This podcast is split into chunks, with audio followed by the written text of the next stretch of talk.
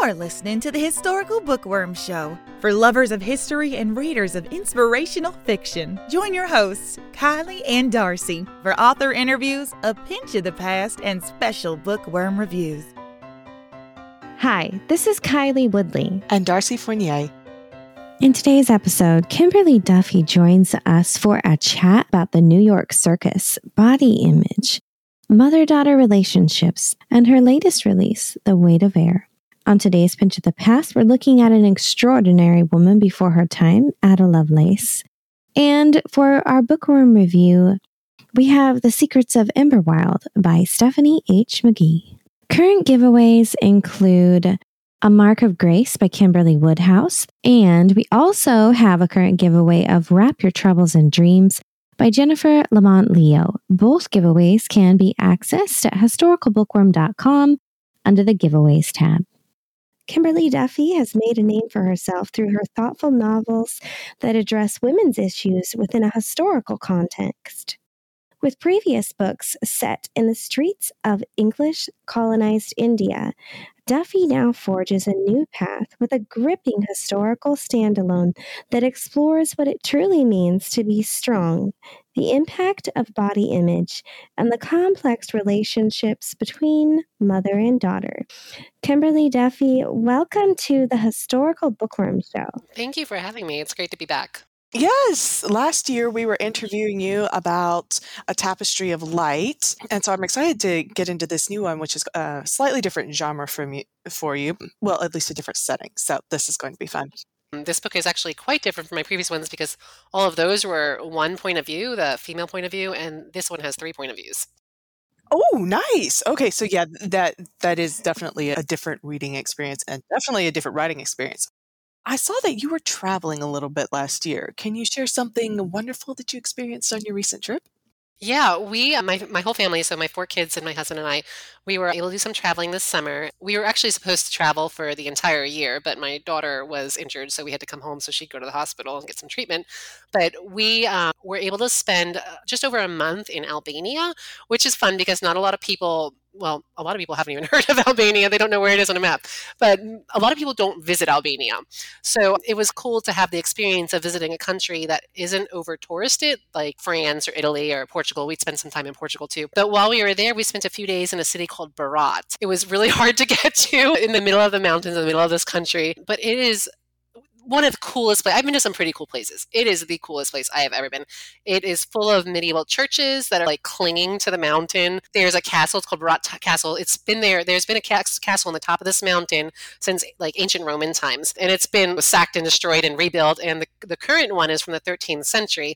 And you can climb up this mountain and you can walk around. Like people still work and live inside the castle walls. So you can go and have lunch at a little restaurant in the castle walls. And it's not like, um, you know, if you had like a medieval castle in France, there would be like fences and you'd have to pay to get in. Like you just walk around, you can like climb on top of the walls and you can walk right through where the prison was and you can see the entire valley and the mountains in the distance. It is the most beautiful place. It's called the City of a Thousand Windows. And so the Awesome River kind of splits the city, and there's there was the Christian part of the city and the Muslim part of the city, and the, the buildings are all white and they're built into the mountains, and they the facing parts of it are just covered in windows. And it's just gorgeous. It was the coolest. Everyone was so nice. I swear, Albania has the nicest people in all of Europe. It's we loved it. We loved our time in Albania. Oh, that is awesome. And you talking about the castles and the churches and everything. I have a new country on my bucket list now. Too, too bad Black Forest. Now I want to go to Albania. It is so cool. And it, on top of all that, it is like really cheap, like super cheap. Ah, so it's actually a more accessible trip. Yeah, it is. It is. And it's not, it's close to Italy and south of Croatia, north of Greece. So we were actually, we stayed in a city called Korcha, and we were only about an hour and a half drive from Greece. Oh, interesting. Okay. So that, for those of us who are a, a little bit illiterate about the European map, that's where it is. Yeah, that's where it is. Helen Keller said that life is either a daring adventure or nothing at all. Now, with that in mind, if you could travel to any period of time, where in time would you go? I think I would like to travel to, I think the turn of the century, United States, because so much was changing. And I feel like that's when women are really coming into their own. They're working in science and getting the right to vote and starting businesses. And that's when travel became really accessible to people, to most people. And just industry was growing and medicine and just there was so many changes happening. I think it would be a really exciting time to live and visit. Yes, we were interviewing another author about the late eighteen hundreds, early nineteen hundreds, and it is such a time of change and development. And like you say, especially for women, it does seem like a really interesting time period. Yeah. And I love the fashion too. I know, right? Yes. Such a distinctive fashion. Yeah, it's towards the end of the corsets and dresses just look so much more comfortable. Yeah, yeah, right. Now, of all the stories you've written thus far, which has the research that like really pulled you in or maybe even changed your life? A Mosaic of Wings changed my life in that I went into writing that book despising everything that crawled on the ground and flew in the air. I was afraid of butterflies, like not kidding. I would take my kids to the butterfly exhibit at our like just at the zoo, and they would have exhibits with butterflies. And I would walk in and be batting at them because I thought they were so gross. Think about it. They're flying worms. Like, that's weird, right?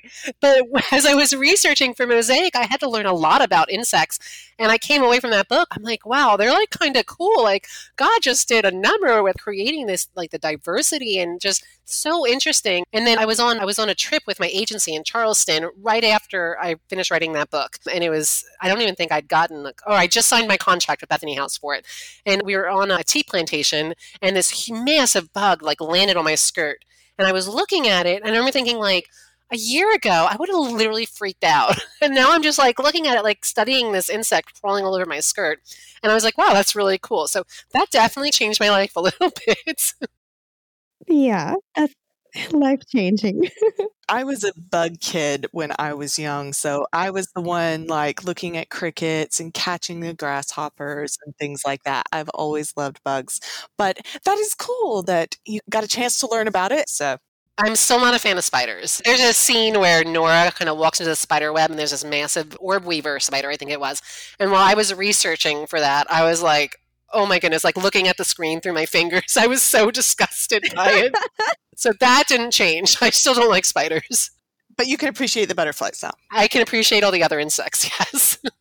Well, that's nice. Now, is there anything especially interesting that you haven't covered in other interviews that you could share with us? Or perhaps there's something God has laid on your heart that you'd like to share with your reader? In particular for The Weight of Air, there are certain books, I put a little bit of myself in every one of my books, right? But there are certain books that like really dig deep into like my soul. A Tapestry of Light was one, because that was like my spiritual journey, my Christian walk. And this is another one. And uh, this story, like I, I had no intention of putting so much of my story in the story when I set out to write it, because I plot all my books. And the only thing I don't plot is the spiritual journey, because I want that to be organic to the story. And I don't want it to in any way feel or seem forced. Like I want the characters to express that the way they'll express that. And so that's why there's such a difference between like Mosaic of Wings and A Tapestry of Light and Every Word and Said. Tapestry is super heavy spiritual arc. And the other two maybe not so much, because like I I never want my the spiritual arc to feel as though I've like strong-armed it in there. And so I didn't really plan this in The Weight of Air. But as I was writing it, I was like, why? Isabella had left her family and I was thinking like, at first, Isabella was not going to be a good person. She wasn't meant to be a good person. She was meant to be like a foil to Mabel. But I was writing her and I was just like, this woman has a story. What is her story? Why would she leave? Because I have four kids. Nothing could induce me to leave my children. Like it would have to be something major. And then I was writing and it just came out that she had postpartum depression and O C D. And uh, It just, it, I had postpartum depression and O C D with all of my kids. So postpartum depression with my first two, postpartum, no, postpartum O C D with my first two, postpartum depression with my, with my second two. And like all of the things that I struggled to reconcile and make sense of when I was in the middle of that, I gave to this character. I found it really interesting as I was researching it, like I understood, even understanding what postpartum depression is and having the resources we do, the medications, the doctors, and the understanding of it, like it was still really hard. Like, what would have been like one hundred twenty years ago before we had any of that information? Like, what was it like for these women? And so I had, right after I'd finished writing the draft and it was sent to my editor, I did a reader event and I was on a panel with about ten other authors. And the question was asked, it was actually through Baker Bookhouse. So Chris asked the question, like, what do you want to see? What what situation, what experience do you want to see written about in Christian fiction? And a woman raised her hand, the very first person to answer said, I want to see somebody write about postpartum depression. And then they were like, yes, me too. Like the entire audience was like, yes, we want to see that. And it's it's such a common experience, but it's not really talked about. So people don't want to hear, this is like the most beautiful moment of your life. People don't want to hear, I'm really struggling with this. Nobody wants to talk about that. And I thought it was really interesting because I wasn't sure how that would be received. And then I realized so many women struggle with this or have are struggling with it right now. And it's nice to feel heard and seen. Yes. That's amazing how God worked that out, that he put you on the panel when someone was going to say, yes, that's what I want to read, you know? Yeah. It was cathartic, too, writing about it, because I had a lot of unresolved guilt. And it, it wasn't rational guilt. Like, I could ferret that out in my head. Like, this isn't rational. Feel guilty about this. I had no control over it. But you still feel really guilty about those moments. Yeah, because like you said, it's expected to be the most beautiful thing. And I've never had a child, but I know when I see people have children, I'm happy for them. I'm excited. I want to celebrate with them.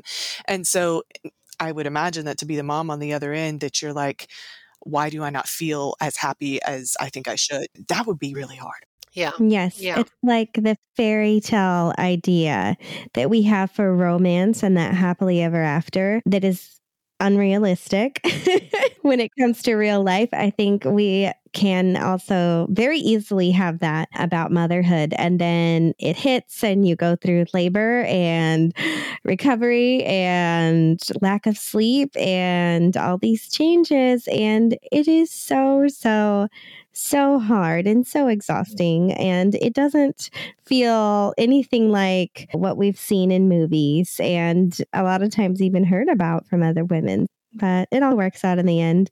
I think I understand like that guilt for feeling all the stress and the weariness and the lack of happiness. My first child had colic and I was extremely sleep deprived. And I have moments in time like that are just lost. Mm-hmm. They're just blank. There's people are like, do you remember we did this when she was born or two months after she was born? And I was like, I have no recollection of that.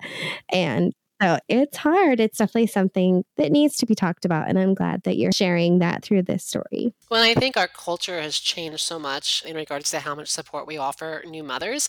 So whereas one hundred, two hundred, three hundred years ago, the community would come and spoil them and you'd be sitting in bed for weeks and you wouldn't have to worry about like taking care of your other kids and cleaning your house and cooking. And you, your job was basically just to lay in bed with that baby and rest and nurse that baby. And so now it's like you have to get up right away and start taking care of things. And it just doesn't happen like that. People don't come around new mothers like that. And I think we underestimate how much impact exhaustion will have on you when you had a baby. It's just so, so exhausting. Yeah, definitely. Ah, that is the fun of explore, well, and the benefit of exploring things through the lens of history. You get a chance to compare and learn some things. So let's go ahead and dive into talking about your latest release, which we've already been doing in a little more detail, The Weight of Air. Two women bound by blood, torn apart by circumstance, find together that true strength comes in many forms. In nineteen eleven, Mabel McGuinness is Europe's strongest woman and has performed beside her father in the Monzo Brothers Circus her entire life. When he dies unexpectedly, she loses everything she's ever known and sets off in the company of acrobat Jake Cunningham in hope of finding the mother she thought was dead. Isabella Moreau, America's most fated aerialist, has given everything to the circus. But age and injury now threaten her security, and Isabella, stalked by old fears, makes a choice that risks everything. Then her daughter Mabel appears alongside the man who never wanted to see Isabella again, and she is forced to face the truth of where and in what she derives her worth. As Mabel and Isabella's lives become entangled beneath the glittering lights and flying trapeze of Madison Square Garden, their resiliency and resolve are tested as they learn the truth of what it means to be strong. So I love the setting of the circus and also the mystery behind the mother and daughter being separated. So what led you to choose the setting for the circus in New York? While I was researching, I learned that Barnum and Bailey Circus kicked off their season with a month at Madison Square Garden every year. So originally I'd planned on having them been traveling around the country or whatever. And then I learned this. And so I'm from New York. My grandmother was born there to an immigrant family from Sicily. She was born in nineteen seventeen. She was, she had my dad when she was much older. But they lived in Little Italy in a tenement building.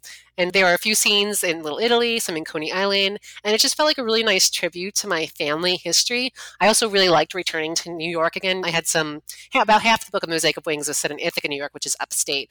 But I'm from Long Island, so I was fairly close to New York City. And it just seemed like a fun way to return to my roots, honor my family, honor my grandmother. And it was fun to imagine that, like, perhaps, like, my grandmother would have gone to see the circus when she was a little girl and have met Mabel, or I don't know, it was just fun to set those scenes there. Oh, wow, that is so cool. Can you tell us more about the characters of Mabel and Isabella? Yeah. So I I think they're my favorite characters I've ever written. I love the two of them together. I love them individually, but together there's just a really interesting dichotomy between them. Mabel's been raised in the circus her whole life. She started by working with her mother as an aerialist, but she grew too big too fast. So she's about six foot tall in the book, and aerialists typically were much smaller. So she starts studying beneath her father as a strong woman. And she and he, they have like a strong person act, and they work together in the circus, and they're, they do really well for themselves in this small kind of European circus that travels around. Her father dies off the page, so he dies before the book starts. I have a friend who writes Regency romance, and she's, can you please not let anyone die in this book? No cholera, no typhoid, please, Kim. I'm like, well, someone dies, but it's before the book starts. Is that okay? And she's like, I guess that's okay. Yeah, she's like, I guess if it's necessary. It is necessary that he's dead.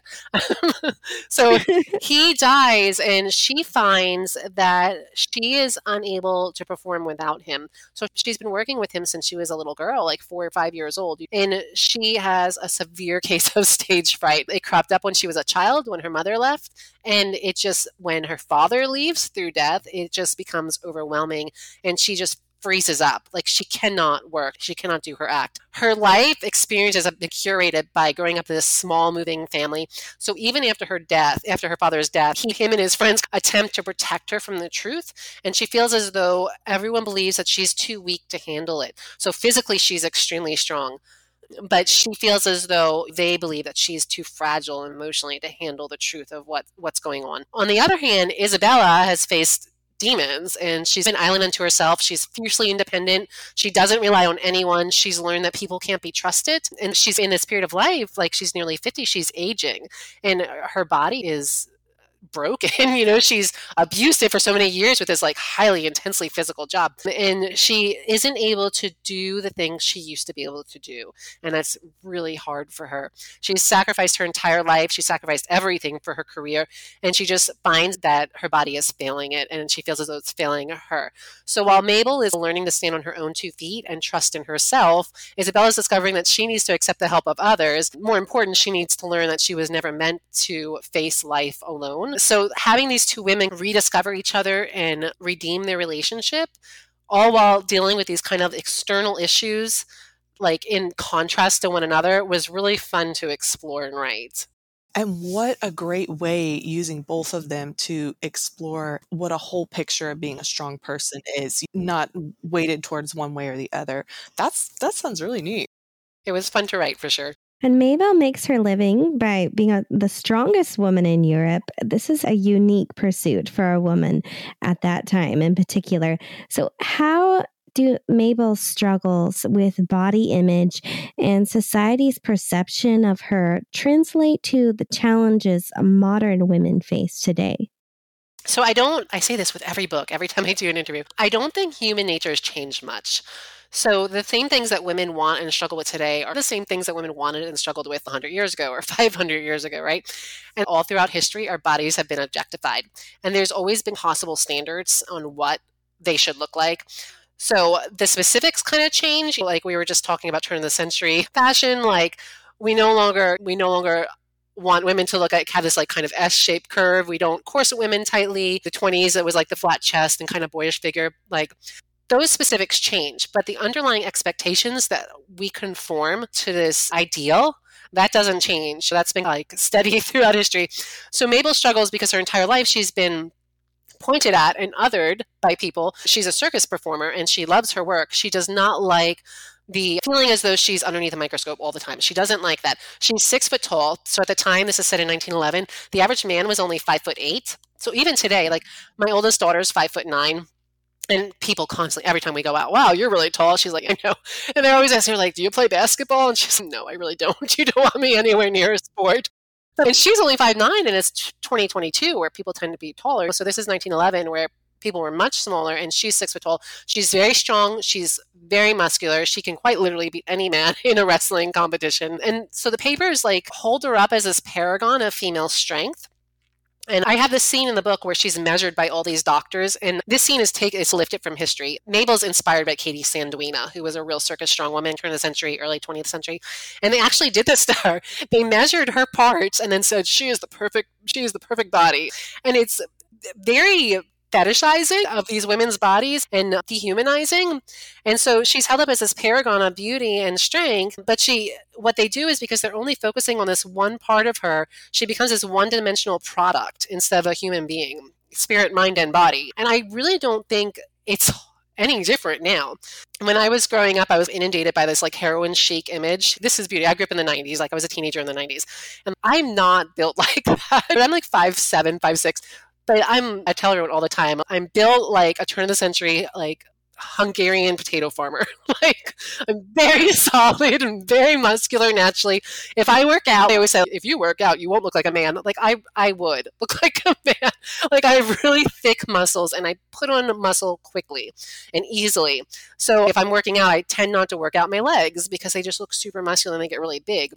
So that was not like going to be my world. Like I was not going to look like Kate Moss. I would never attain that. Tried to attain that. I ended up developing an eating disorder trying to attain that. But because I thought, because all I saw were these images of these beautiful women who looked nothing like I would look, like that became what I thought was the most important part of me because society was saying this is the most important part of them. So that's why like, this must be the most important part of me. And I'm not going to be able to attain that. Therefore, I'm failing. I'm not going to measure up ever. You know, we have today, we have these plus size models, which I think is wonderful. Like I want my girls to see people represented in media and in fashion that um, have kind of attainable body sizes and shapes. But still, at the end of the day, we're still looking at these like women as these one-dimensional products. And so we're still like looking at these women as they're not human beings. They're just bodies and their body parts even. Like you go on Instagram and like even last year people were talking about hip dips and how to get rid of hip dips. And I'm just sitting there, what on earth are hip dips? I didn't realize I should be self-conscious about my hip dips. I didn't know that was a thing. So it's not even just bodies as a whole. It's like parts and pieces of bodies. So we like, we kind of see this pattern throughout history, history where it doesn't matter like what the specifics are, but because at the end of the day, women's bodies are still being objectified. And so writing this, I, I feel as though Mabel's relatable to women today, even though this book is set over one hundred years ago. I feel like women today can relate to this. And I, I have two teenage daughters. I have a seventeen, almost eighteen-year-old and an almost sixteen-year-old. And uh, it's hard. Like every time they turn on social media or they go outside or they, they turn on a movie or watch T V, like women, even teenagers, are like sexualized, and talk show hosts or magazines explore like so-and-so gained twenty pounds or how did, what surgery did they get to look like this? And it's just too much. It's too much. It needs to stop. I don't know that it ever will though. It's interesting to look back at history. We think we have such a problem with it now, and maybe it's more in our face now, at least for our kids, but maybe it's not when you think about the fact that we've, they had magazines back then too, and things like that. And that's one thing I love about historical fiction is how it reminds us that people are people throughout the centuries. Uh, I was reading a, I, re, I'm, I love history. So I read a lot of just historical biographies and just books in general. And this was years ago. It was like fifteen. It was before, I, I think I only had one kid at this point. So it was like seventeen years ago. I was reading about a, an English king. I cannot remember which one, but it was sometime like sixteen hundreds, maybe. Yeah, I think late sixteen hundreds. And they were talking about how he loved ugly women. And so one one of his mistresses had fallen off a horse and everyone had seen her legs and they were like really skinny. And she was like, they just made cartoons about her and made fun of her. And I mean, this has been going on for hundreds of years. It's awful. Mm-hmm. Well, you know, then it definitely needs to be addressed in fiction. I think so. That's why I did it. Well, what are you working on next? My family, I was talking about how we were traveling, and we had a chaotic, traumatic experience trying to get back home and dealing with the Greek hospital system and my daughter being injured. So I was, at the time, I was working on a historical novel that kind of required me to be traveling for research and stuff. And so when we got back home, I was talking to my agent. I was like, I just can't write this right now. I'm too stressed out and I need a break. And she's like, why don't you write something completely different? I was like, okay, that sounds good. So I'm actually currently working on a contemporary romance, which is not something I've written. My second novel I ever wrote was a contemporary romance. So that was, my gosh, sixteen years ago, not published. I didn't get published till my fourth novel, but I'm kind of going back to that. And it's very light. And it's a simple, sweet story. It's set in England. It's a lot of fun. It's been fun to write. The characters are completely different than what I normally write. It's not really layered. Like it's not, it doesn't have this like complex, like thematic sort of underpinnings. And it's been really good for me. So I'm about halfway through that. And if I, if I can't find a publisher for that, I'll definitely self-publish it at some point in the next year or so. And then when I'm done with this one, I do plan on going back to that historical and going back to what I love most to do. But yeah, right now I'm working on contemporary romance. That is fun. It is fun. It's been good. So for our listeners, Kimberly is offering a copy of The Weight of Air. To enter to win, just check out our website, historical bookworm dot com, and you can click on the giveaways tab. We also have a link to the giveaway, which will be in the show notes for this episode. Well, where can our listeners learn more about you and connect with you? I'm super active on Instagram, not so much on Facebook, but I am on Instagram. So it's author Kimberly Duffy. And then I have a website, w w w dot kimberly duffy dot com.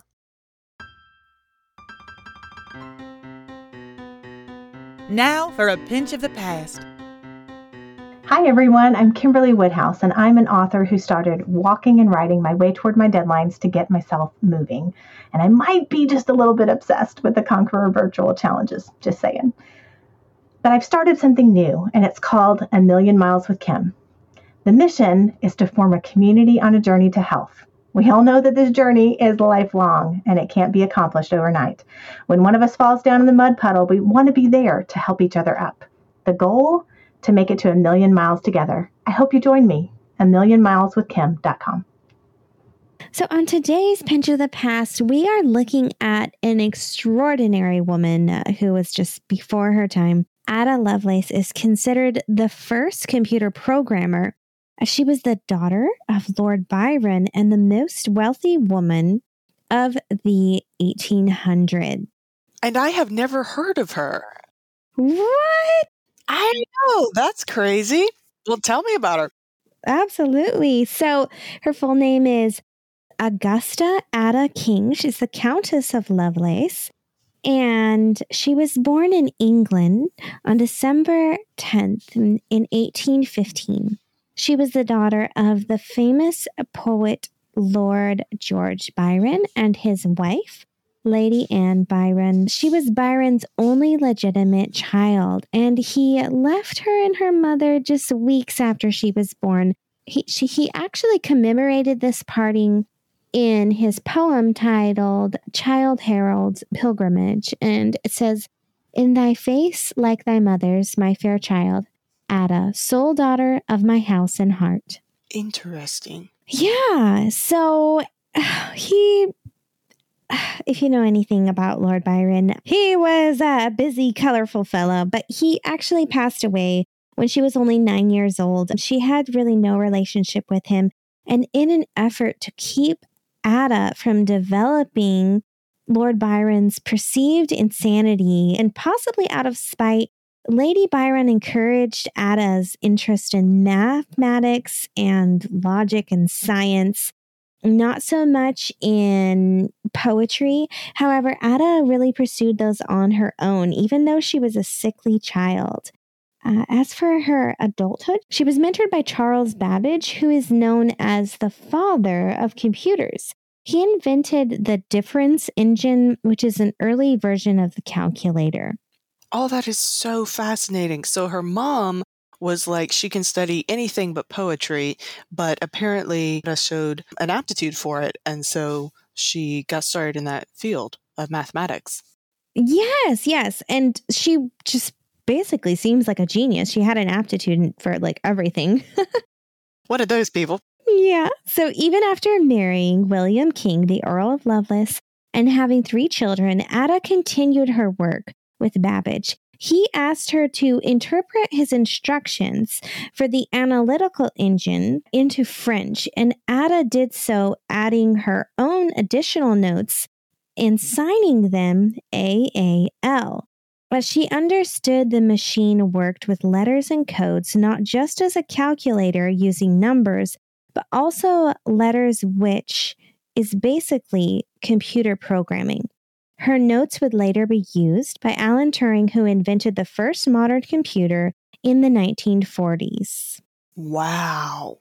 That's just interesting because all science builds on someone else's work before them. And so it's cool that the first modern computer in the nineteen forties traces all the way back to Ada Lovelace. That's cool. Yeah. And her work with Charles Babbage was in the eighteen forties.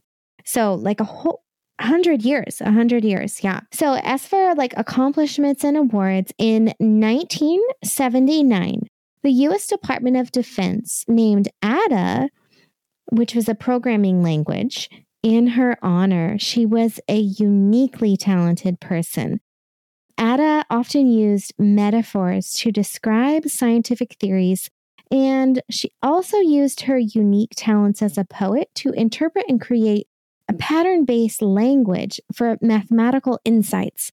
When describing the analytical machine, she said it weaves algebraic patterns just as the Jacobard loom weaves flowers and leaves. That is so cool. It's she was an artist as well, which actually makes a lot of sense because most programmers these days are creative in some way or another. You kind of have to be in order to write computer programs. So it's neat that she exhibited both sides, that mathematic quality, and yet she's practically describing it as poetry. Yeah, she really just seems like a fascinating lady. She only lived to be thirty-seven. She suffered from asthma and digestive problems. Like many people at that time, she used opium-based painkillers, and unfortunately, she developed an addiction to them. It's unknown if she was ever in remission. She died of uterine cancer in London in the year eighteen fifty-two. So no matter how short her life, Ada is an example of a woman who used every opportunity, advantage, and talent to pursue what she loved. Even though she suffered with health problems throughout her life, she contributed to the advancement of our society's technology. Just pretty amazing. Time for our bookworm review. The Secrets of Emberwild by Stephanie H. McGee. A gifted trainer in a time women are not allowed to race, Nora Fenton prefers horses to men. They're easier to handle, they're more reliable, and they never tell her what to do. After her father's passing, Nora is determined to save her struggling horse farm, starting with entering her prize colt into the harness races at the nineteen oh five Mississippi Fair. If she wins, she may have a chance at independence. But when a stranger arrives and starts asking disconcerting questions, she suspects he may have other motives than unseating her in the training job that is rightfully hers. Silas Calavero will do whatever it takes to solve the mystery of his father's death, even if it means training an unwieldy colt for Nora, who wants nothing more than to see him gone. But when mysterious accidents threaten their safety and circumstances, shrouded in secrets, begin unlocking clues to his past, Silas will have to decide if the truth is worth risking, ruining everything for the feisty woman he's come to admire. This review is by Christy Kay. Rebel women in historical times are hardly anything new in the fiction world, so it's refreshing when the rebellious character in question is Nora Fenton. There are plenty of times when her confidence wavers and she gets trampled on by the men who are tasked with planning her life, yet she forges ahead with the desires of her heart, to save Emberwild and its horses, especially Arrow. When the search for answers in his father's death leads Silas to Emberwild, he encounters more than simply training a tempestuous trotter. He meets Nora, who is determined to help train Arrow for racing so Emberwild can once again be a profitable endeavor. Accidents happen and suspicions rise in the midst of family turmoil and unearthed secrets. With so many decisions hanging in the balance, this story mixes intrigue with romance, resulting in a page-turner until the very end. If you're in the mood for a combustible combination of danger, romance, strong characters, willful horses, and family drama, The Secrets of Emberwild is a must-read. You've been listening to the Historical Bookworm Show, where history meets fiction. For more information, find us at historical bookworm dot com.